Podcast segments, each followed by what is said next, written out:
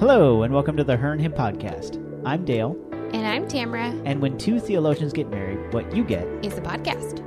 Well, this is the inaugural recording in the new Her and Hymn World Headquarters in Corona, California. It's just three miles down the road from our previous world headquarters, but here we are. We are excited to be here. We are. And I like how you called the world headquarters. Like you made it sound really legit. We have listeners around the world. Oh. This is the world headquarters of the Her and Hymn podcast. All right. Okay. It's been an eventful week at our home. Moving is mm. not for the faint of heart. We've been here for about a week and a half. We just got our appliances today, and we just got our internet installed today. So we're feeling pretty good about that. Yeah. I'm tired. That's all I have to say about moving and being halfway through pregnancy is I'm tired. But this home is quite nice. We love it. We love it. And I don't think it's a home that everyone would love. It's kind of older. It's very unique. So, yeah. We've had people visit and I don't think everyone has loved it. That's okay. They don't have to live here. That's true. We do. And we love it. But it's a much nicer home than what we came from. It's much larger and it has a yard. And so you might look at us and say that in life right now we are prospering. I mean, you could you could certainly say that. Yeah, we are prospering. I mean, we feel blessed. This was certainly something we could have never dreamt of, especially from the first home we had and it was it wasn't exactly the home we wanted, but it was the home we could afford. so so it was home and we made it home and we were actually kind of sad to leave that little home that we didn't love initially. We were. I was very sad. But I'm happy to be here. And we are prospering and that feels like good news to me, Yeah. which leads us into today's topic, which is the prosperity gospel. Dun dun dun. And if that isn't the best segue out of an introduction in these 20 episodes, I don't know what it is. It was, and I kept like trying to steer it away, so I'm sorry for ruining your segue. But you did a really great job. Yeah, so we want to talk about the prosperity gospel today, and there is a lot to talk about. And really, throughout the history of the church, false teachers have, and false teachings have come into the midst of the church and led people away from sound biblical teaching. And really, in fact, much of the New Testament was written in response to false teachings, and much of early church history was written in response to false teachings of their day. And in 1 John 4 1, it says, Dear friends, do not believe every spirit, but test the spirits to see whether they are from God, because many false prophets have gone out into the world. And while it's certainly true that there are certain sectors of the church that will cry false teaching every time another group of Christians disagrees with them, even on a secondary or a tertiary theological point, and that's wrong that they do that. But there are certain situations where we absolutely need to draw the line, and that's because there are certain movements within popular Christianity that that really gain some traction that actually attack the heart of the gospel. And the prosperity gospel is one of those. And so we want to talk about that. What is it? What a response should be. Yeah, and before we kind of start getting into that piece, I think you shared an important point earlier how just because you don't necessarily agree with a secondary or tertiary theological issue doesn't mean you get to yell false teaching. Just because it's not the view that you have or your denomination has or the way you grew up, uh, to accuse someone of false teaching, that's a pretty heavy accusation.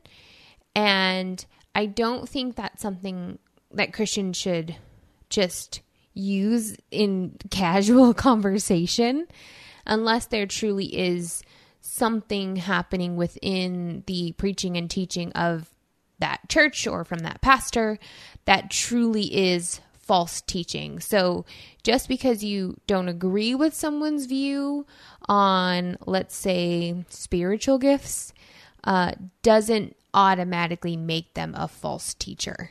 Right. So we don't want to be the little boy who cried heretic. But there are There are heretics out there. that, where we need to cry heretic. And so that's what we're going to do today. And so, what is the prosperity gospel? Who are the major players? Yeah, so the prosperity theology has really been popularized by famous preachers of our time. And certainly, I think this kind of teaching has been around for a while, but it's become really popular. And it really is a uniquely American kind of idea, the prosperity uh, gospel. I don't think so. I think It's pretty popular in Latin America. I guess that's true. It just feels it. I feel like it originated here, and it's Mm. quintessentially American. That does make sense where it originated here. It's a very American kind of theology, and we Yeah. haven't defined it yet. But we want to talk about who the major players are. And once you hear the names, you're like, okay, I'm kind of getting a, a vibe. Yeah, so some of the famous preachers that would fall into the prosperity theology category would be Benny Hinn, Kenneth Copeland, Joel Osteen, and there are certainly many others, but yeah, I think Jim Bakker is another one. Jim. Bakker, yeah. And I think those would be some of the big names that a lot of people know. And I actually have acquaintances or friends that are pretty new to the faith. And the one person that I've been kind of surprised that they often listen to is Joel Osteen. And even people in the church I grew up in will tell me they're listening to some Joel Osteen preaching. And that's a bit surprising to me, but there certainly are popular preachers out there that have a very attractive message. I will say on the Joel Osteen thing, Joel Osteen does wade into these waters, but I think he does it in a far less egregious way Yeah. as some of these other preachers. So he does have a lot of crossover appeal, but he he kind of comes from this band of thinking. Yeah, and the heart of the message that comes from prosperity theology is that Jesus can make you rich, he can make you happy, he can make you healthy. And many of these prosperity preachers are really wealthy. Yeah, this is going to be a major theme, and we're going to dive into this from a couple different angles.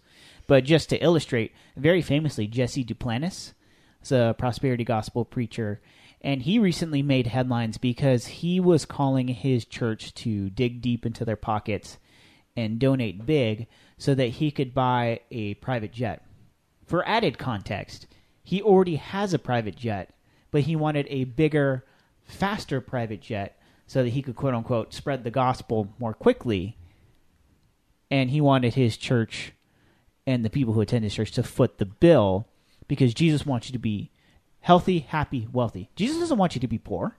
Jesus doesn't want you to be sick. Jesus wants to bless you. And so you reach down into your pockets, you bless me so that I can bless people with this message. And that's kind of what the prosperity gospel looks like. And there's certainly a lot of problems with that. I mean, even just look at the life of Jesus. By material means, Jesus was not wealthy. And we'll talk about this later. I don't think that just because you're a Christian or just because you're a pastor that you are called to live a life of poverty.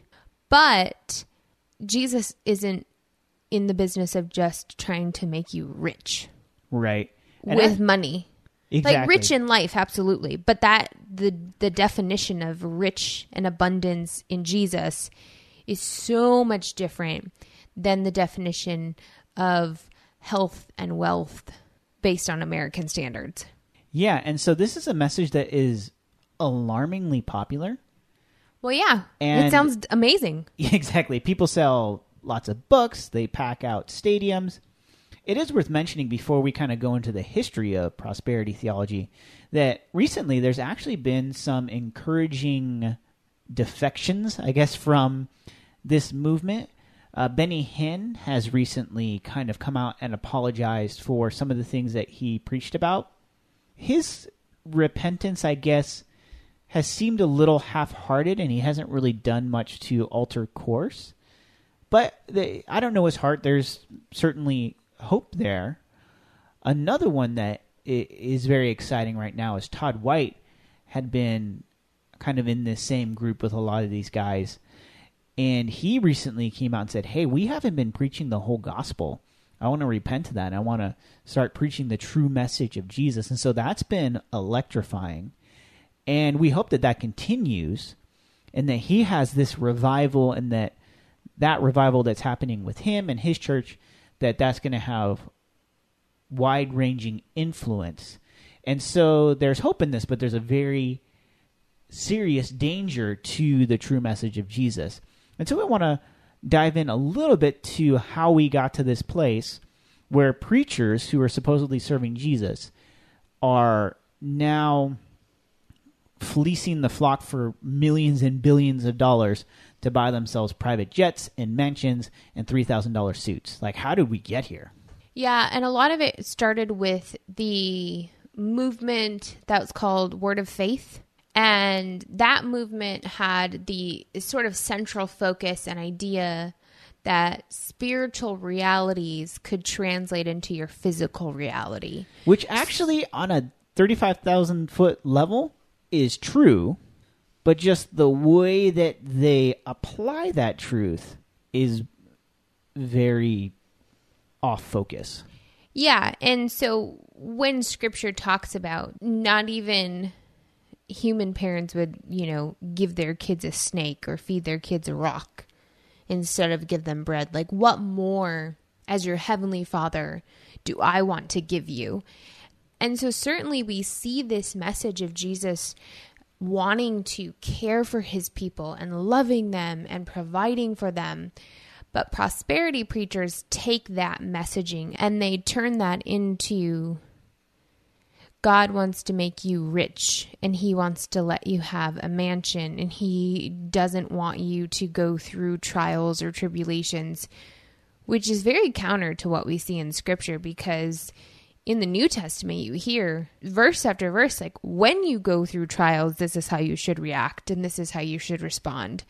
So, certainly you see this message of love and of care and of provision from God, but they're taking that message and they're twisting it into some sort of a physical, here is a thousand dollars in your bank account. Yeah. And really, what it does is it diminishes the role of Jesus in our lives to him being kind of a magic genie because the message is if you believe hard enough, if you pray hard enough, if you give enough money, then eventually the blessing is going to come back to you. And the form of that blessing is your health and your wealth and your prosperity. And so this movement really aligns uh, with the kind of power of positive thinking movement.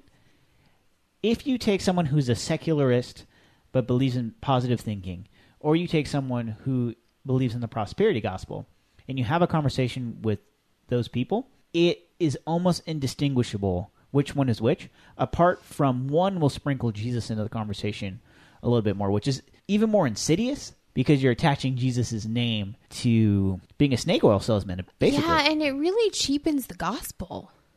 Like, God only cares about this side of eternity and you having the most on this side of eternity. And I actually have a lot of personal examples with this because my mom had kidney cancer and she had it for 3 years and so in in those 3 years as you can imagine a single mom with two kids like she wanted healing and in that she was very young in her faith uh, not that she had ever turned to any prosperity gospel preachers and gave anyone any money, but there were a handful of people around us that I remember people coming to me and saying, Your mom just isn't believing hard enough for her healing. And I was just thinking, what are you talking about? So you're telling me it's her fault she's not healed? It's her fault she's still suffering from cancer because her belief isn't strong enough? Like, that's insane or people saying they had sent in money to some preacher and they had received a prayer cloth that was prayed over by this prosperity teacher and they mailed it to my mom. They sent you like a flag? It was I don't prayer remember flag. something. It was something, but supposedly it, you know, this preacher who had some extra dose of spiritual healing powers, I guess, had prayed over this cloth, and now my mom just needs to hold it and say her prayers with it, What's and she'll be healed. What's interesting about that in particular is that there is this account in the book of Acts where people would pass around a, a cloth that Paul had touched and it had healing power. Hmm. That was a very different situation because this was the Apostle Paul. This is when the church is being formed. And these miracles had the purpose of authenticating the message, this new message and really that's different than what's happening with the supposed healing cloths that are coming. It's kind of taking that whole narrative out of context and something that was descriptive, they're making it prescriptive, and you know it doesn't work. Well, and they're in the name of healing and in the name of Jesus, they're taking people's money. It, yeah, they're monetizing it. Yeah, They're monetizing it, and you actually have stories of widows or just people who are already not well off and they're poor and they're literally giving all of their money to these preachers in hopes of something.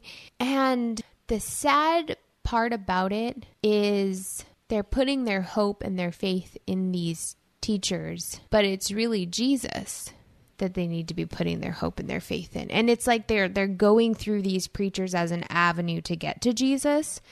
Like as if these people have some special favor before the Lord that they themselves don't have. And that is counter to the gospel because that's exactly why Jesus came. So we we have direct access to God. We don't need to go through anyone to get any better access to God. right. I think though what happens is when you're hurting and you're desperate, you're looking for someone to give you answers. Oh, absolutely. teachers are giving answers; they're just not the right ones. Mm. And so, this word of faith movement is known for packing out large rooms with people and having these revival nights where the music is great, the preaching is very charismatic, and I don't mean that even in a theological way. Even just it's very engaging and exciting. Oh, they're and- they're amazing communicators. Oh yeah. They are engaging, they're riveting. The way they tell a story, the way they talk to you, and the emotions that are happening in that room. Like, it's really an art form. It is, and it gets so energetic, almost to the point of being comical. Like you can, Oh, well, yeah, you can watch the videos. you I can mean, Google them are- Benny Hinn. My favorite one is where people are getting slain in the spirit. Is the phrase that they use, or basically they're just falling down in some ecstatic experience. And so there's like this wall of people, and Benny Hinn is taking off his sports coat, and he's like whipping the the crowd with his sports coat, and they're just falling over. More recently, I think it was Kenneth Copeland who was rebuking the coronavirus. Google that because it's just so ridiculous. He's rebuking the coronavirus, and just the way he does it is is so strange. And the things that he is, you know, quote unquote, speaking into existence have not come to pass. And so, really, it ends up being a lot of hot air. But be that as it may, hot air or not, these words, lies or not, instill a sense of hope. And so that's why people are willing to give money. And that's really how these preachers are swindling people because they'll say, You give $1, God is going to multiply that tenfold. You can get $10 back. You give $100, guess what? You're going to have $1,000 coming back to you. And so people have gone into debt, they have leveraged all of their finances on this promise only to become financially destitute while the preacher who told them that God would multiply it is getting richer and richer and richer. And another issue with it is they're taking examples in scripture, they're taking stories, or they're taking these one handed accounts. What is that account with the woman who is it? She has the flour and she's being asked to make bread for Elijah. Was it flour or was it the oil that she it was had? oil. Oh, okay, okay. It was oil. Flour is wrong. She Clearly, only- I didn't go to seminary because I, I don't even remember the story. she only had enough oil. she only had enough oil for like one meal and she had kids that she needed to feed too and it was elijah right Y- yes. Yes. So in Elijah, Elijah, with a J, I think. yeah, Elijah, the prophet, was coming and she was called to feed him, but she only had this last bit of oil left. And miraculously, God continued to provide for her over and over, and that oil just never ran out. So they'll take that story and they will say, just keep giving, just keep giving all of your money to me, and God will keep providing. Which God does call you to give even out of your poverty, and He is faithful. But the way that they manipulate that and pull it out of context is very spiritually abusive. Yes, I think that is the perfect word for what is happening in the prosperity movement. It is spiritual abuse. And there's so much manipulation happening. I had read a book which is really good. I think I read it in two days by Costi Hinn, which is the nephew of Benny Hinn. So he was all up in it as a kid. He grew up in it. He had like a Range Rover in high school. He had a Rolex watch. Like he had mansions and servants, and all of that was because of his uncle, Benny Hinn. And his book is absolutely amazing because he comes to this realization that his entire family has built this fortune off of the backs of poor people. And they haven't even been sharing the gospel. The one thing that I really love about his book is he feels the weight of his family leading people astray. And he really even questions like how is God going to hold the leaders of my family accountable for the countless people that have been led astray with a false gospel? And that's why Jesus said it's be better to have a millstone tied around your neck and be thrown into the depths of the ocean than to lead someone astray. And in that book, he's he's very kind. I mean, his it's not this like tell all family secrets, but he has some very meaningful stories of the manipulation and the abuse happening within the prosperity gospel to people who are searching and who are just trying to find hope outside of it just being insane and some of the videos being really entertaining. It's actually quite disgusting. It is, and when people see the prosperity gospel and think that that is Christianity, that's where really so much damage is done in the name of Jesus. Yeah. And it's crazy that it's so popular. And part of that is probably because all of the prosperity preachers have really successful TV ministries and TV programs. What do you think the deal is with that? I think for a lot of Christians and preachers and churches, we like to stick to the older models of, of doing things, and it's hard for the church as a whole to move into different directions of how to do church. And I think there's a lot of fear of using media in any way, shape, and form. And so, good, solid Bible teaching preachers don't use media. Like they don't go on television and preach because I think there's fear and there's issues where they think it's wrong to do that. So it ends up being the only preachers on TV are the ones that are the prosperity gospel And preachers. probably they're not the only ones on TV. They're but- the ones that everybody knows. But they're certainly the ones that really double down on it, and they're the ones that are the most creative in trying to reach people with their message. It just turns out that their message is completely self serving and false. Yeah, and not that we're going to go into the the many methods of sharing the gospel and and what that looks like in our world right now with technology and obviously I think with COVID we're seeing a large shift, a forced shift of how we reach people with the gospel, the true gospel. But I do think that's why you see the bulk of the preachers that are televangelists are the prosperity gospel teachers. We even see this, I think, a contemporary example is on TikTok. A lot of churches and Christians are like, oh, should you be on TikTok? And false teachers don't have the same reticence in moving into these platforms to spread the message that they have. Hmm. And so I think that's a word for us to not let the false teachers get there first. Wherever technology is taking us as a platform to spread our message. I feel like that's a whole nother podcast of how we share the gospel in the year that we're in with the technology that we have and the advances of social media that happen year to year? Like, how do we as a church step into that without being of the world, but in the world? Yeah, I mean, that probably is a whole other episode, but I think is relevant here. And I think another wrinkle that's been interesting in the past year or so as it pertains to social media and the prosperity gospel is this account on Instagram that made you know huge splash called Preachers and Sneakers. I didn't know about this account until you shared it with me and I followed it for a while and I think I was just kind of annoyed with it because basically it takes preachers and teachers and it has pictures of, you know, whatever outfit they had on that day and it puts a price tag on their shoes, on their shirts, on their hats. And it's kind of ridiculous how much money people are paying for stuff. But the Although reason it is the resale value of those sneakers, which maybe true. were in limited release, maybe they didn't pay that.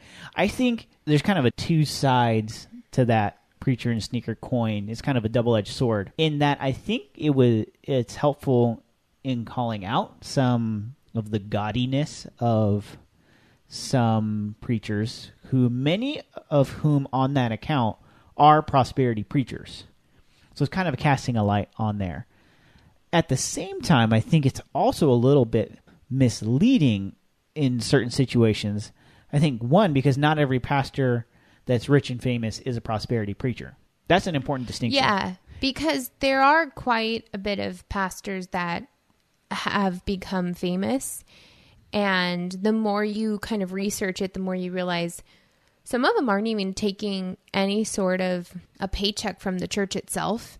It's either their books or albums or whatever other things they have happening in their life that's making money for them and has allowed them to step into this place of wealth. And so you're right. The fact that they're tied to the church alone, I think a lot of traditional Christians would have this view that if you're a preacher, you have no other choice but to be poor. And if you are a preacher that has money, then you must be a false teacher. It's like they want to make it black and white and cut and dry, and it's not exactly that easy. Right. Yeah. Not every preacher that has a huge church that is very engaging is a prosperity preacher. And not every preacher who has money got that money from their congregation. They may have written books, they may do speaking tours, they may have albums released. In the case of Steven Furtick, who's written and produced and been a part of a number of worship albums that have become vastly popular in the American church. And so there are these other revenue streams, and it kind of taps into this other conversation of are preachers allowed to have wealth? And some would say yes, some would say no. Some would want to keep preachers poor because maybe that feels a little bit more godly. I don't subscribe to that approach. And I think even too, if you look at s- some pastors who have been very successful in their churches, if you look at the senior leader of an organization, that's not a church, whether it's for profit or not for profit, and say this organization has hundreds of employees, it is a national organization with a global impact. It has locations across several different states, and it has a multi million dollar budget. If you're the senior leader of that organization, whether that organization is a not for profit or for profit, you can expect that that senior leader will be making six figures at least, even if it's a not for profit. Sometimes even multiple six figures, because the level of leadership required to steer that ship of hundreds of employees, of a national presence with a global impact, of a multi million dollar budget, managing that size of an organization requires a certain level of skill, and that skill ought to be compensated. And so the going rates are what they are for that. Now, when you're working in a church, you're typically going to work at a discounted rate because you're not in it for the money, you're in it for the mission.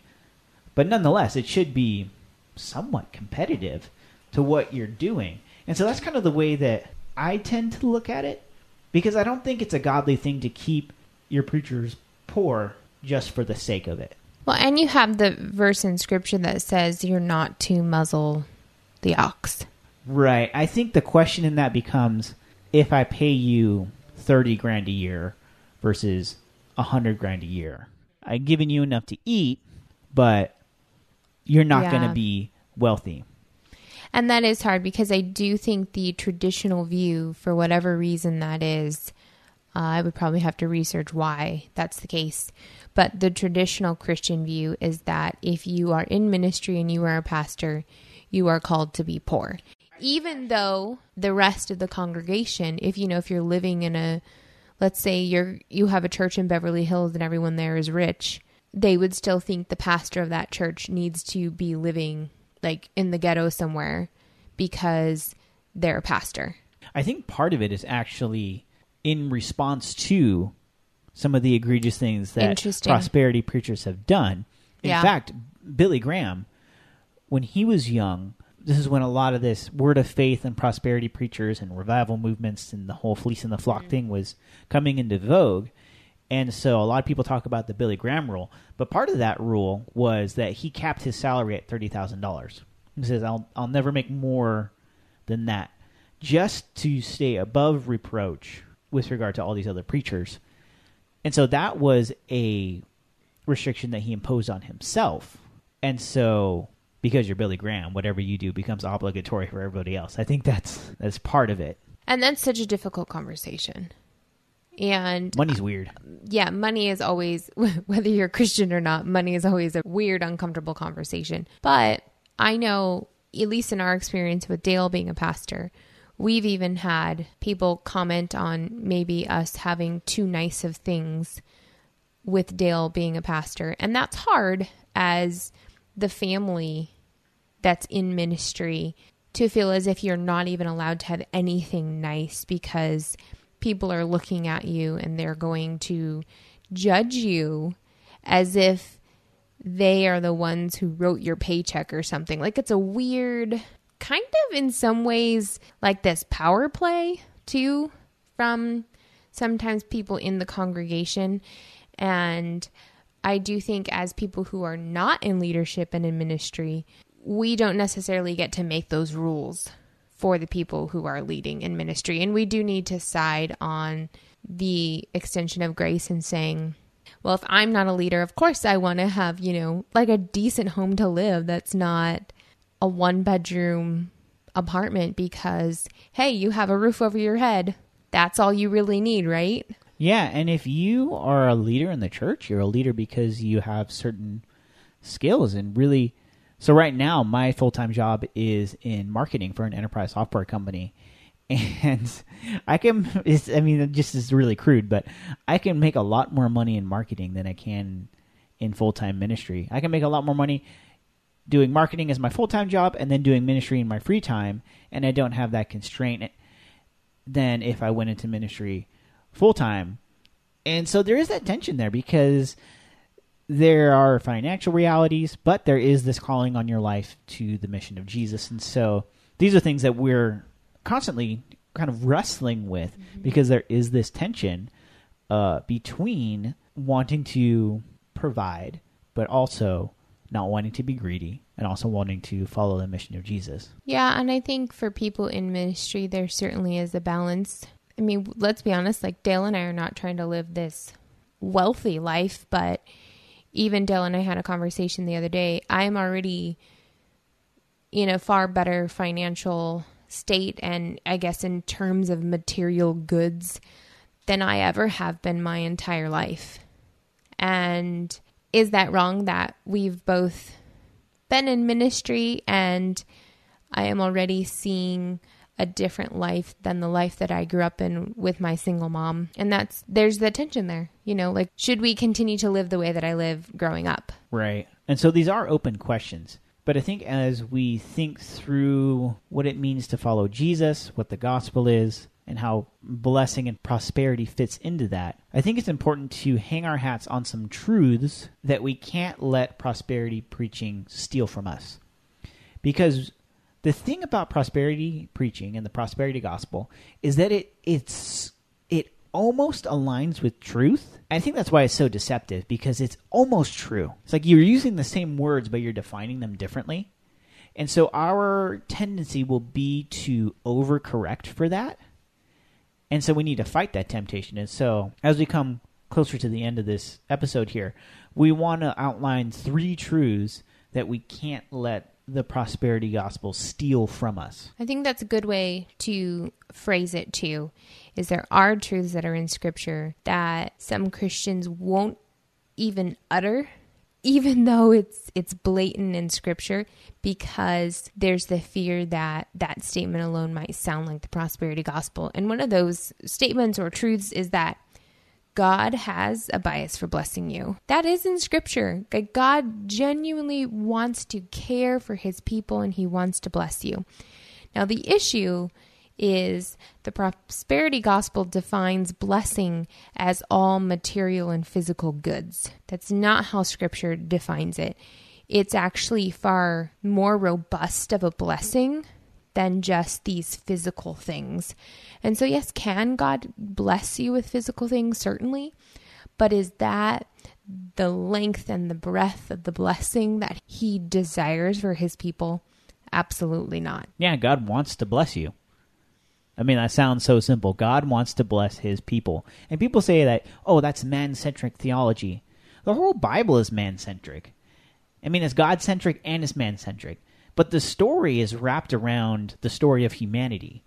And so the, the Bible is about God, and God is the hero. Jesus is the hero of all Scripture. But the story is also about us, and it is also about the lengths to which God will go to bless us. That He created us in His image, that while we rebel against Him, He brings blessing upon blessing upon blessing, grace upon grace. He extends a chance after a chance, and ultimately, that's leading to redemption. God wants to bless us. And Jesus said straight up, In this life, you will have trouble. So it's not negating that. But he's saying, Take heart, because I have overcome the world. And so God has a bias for blessing you. And I think that everything you just said probably made some people cringe because of what the prosperity gospel has done. Yeah, but we can't let them. I agree. I'm just saying because Jesus came that we might have life and have it abundantly.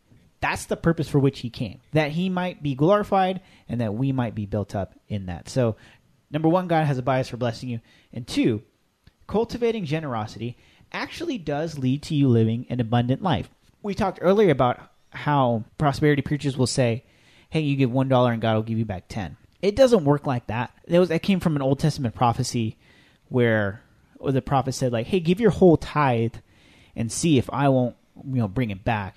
Tenfold and a hundredfold. There's not an exact tally, but there is a truth that, generally speaking, if you are a generous person and you've structured your life to be generous, then you will have a, a joyful and full life. And I think a lot of people could say they've seen how they've given financially and, and God has brought back blessings in, in different ways, not necessarily a one for one with money to money, but God has brought back other blessings in different ways that they could account for. And I would even say that's happened to us. And sometimes I cringe when I hear those stories. Like, oh, I gave two hundred dollars, and then wouldn't you know it, I got a two hundred dollar check from something. I always cringe a little bit when I hear those stories, and I, I probably shouldn't because God works how God works, and that's how it happened in that person's life. But that's not prescriptive. But I will say that if you are committed to generosity. One, you're just better with your finances, and when you're better with your finances, I think it's a line from Incredibles where it says luck favors the prepared, or opportunity favors the prepared.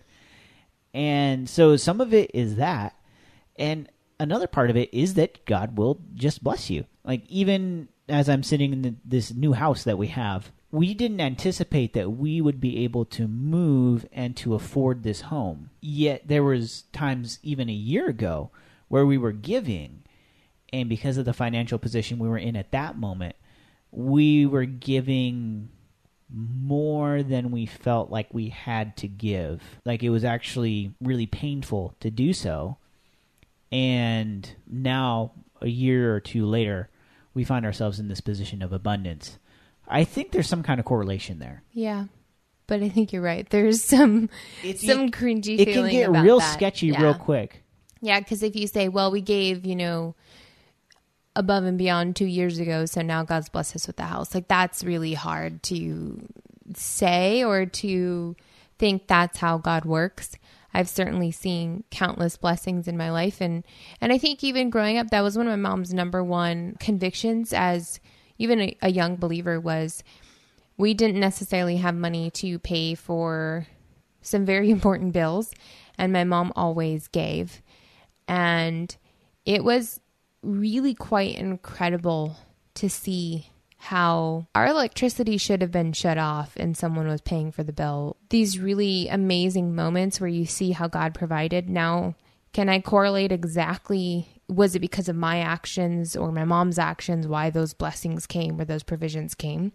No, but I think there's this general principle that we can live by that because we have hearts of generosity, like God will continue to bless us and He will continue to care for us because it's out of our faith in Him that, you know what, I am going to let go of this. I'm not going to be the controller of this thing. I am going to give, even though it's uncomfortable. And God will see that faith.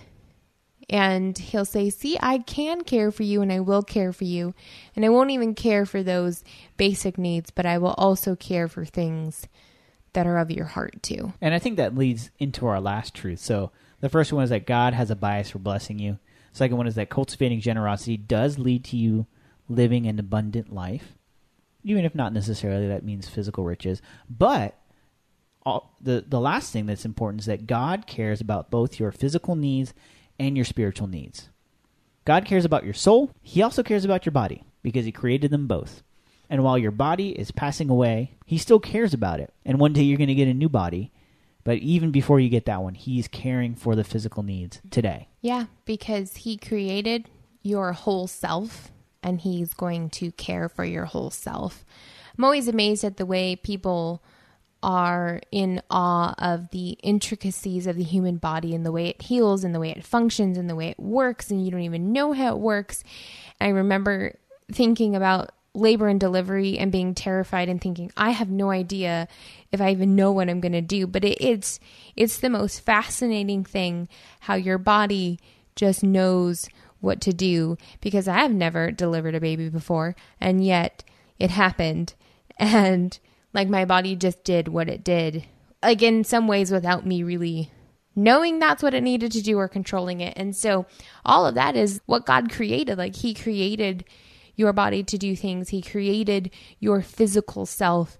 So, how is He going to be so detailed and so caring and so loving in the inner workings of your physical body. And yet, when it comes to actually caring for it after he's created, he doesn't care about it. Like, that just doesn't make any sense to me. Right. So, this idea that he really cares about you physically and spiritually is because he has always cared about you physically and spiritually. And Jesus died and rose to save your soul, but he also died and rose to redeem your body and to redeem the, the physical space of the earth where there will be a new heaven and a new earth, and we'll live in redeemed relationship, that the soul is not dismembered from the body.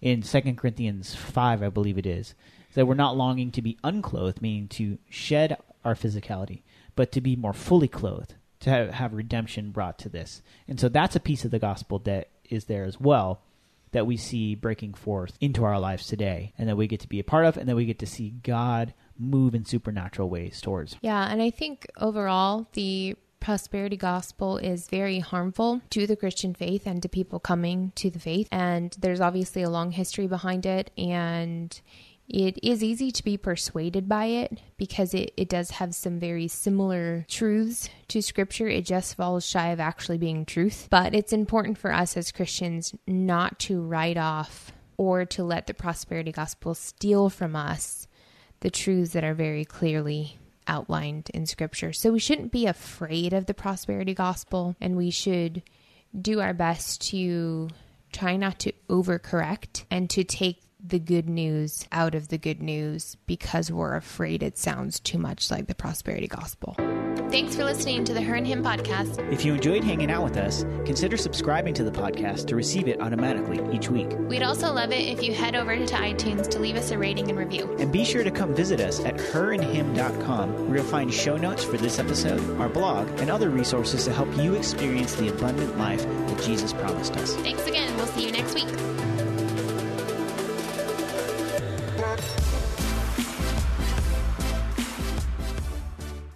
No matter what you're going through, you are not alone. Sis, if you've experienced pain in your father daughter relationship, I want you to know that you are loved and seen. I'm Kia Stephens, host of the Hope for Women with Father Wounds podcast, and I created my show to help you exchange your father wounds for the love of God the Father. Join me for encouragement, wisdom, and scripture. Just search Hope for Women with Father Wounds on lifeaudio.com or wherever you get your podcast.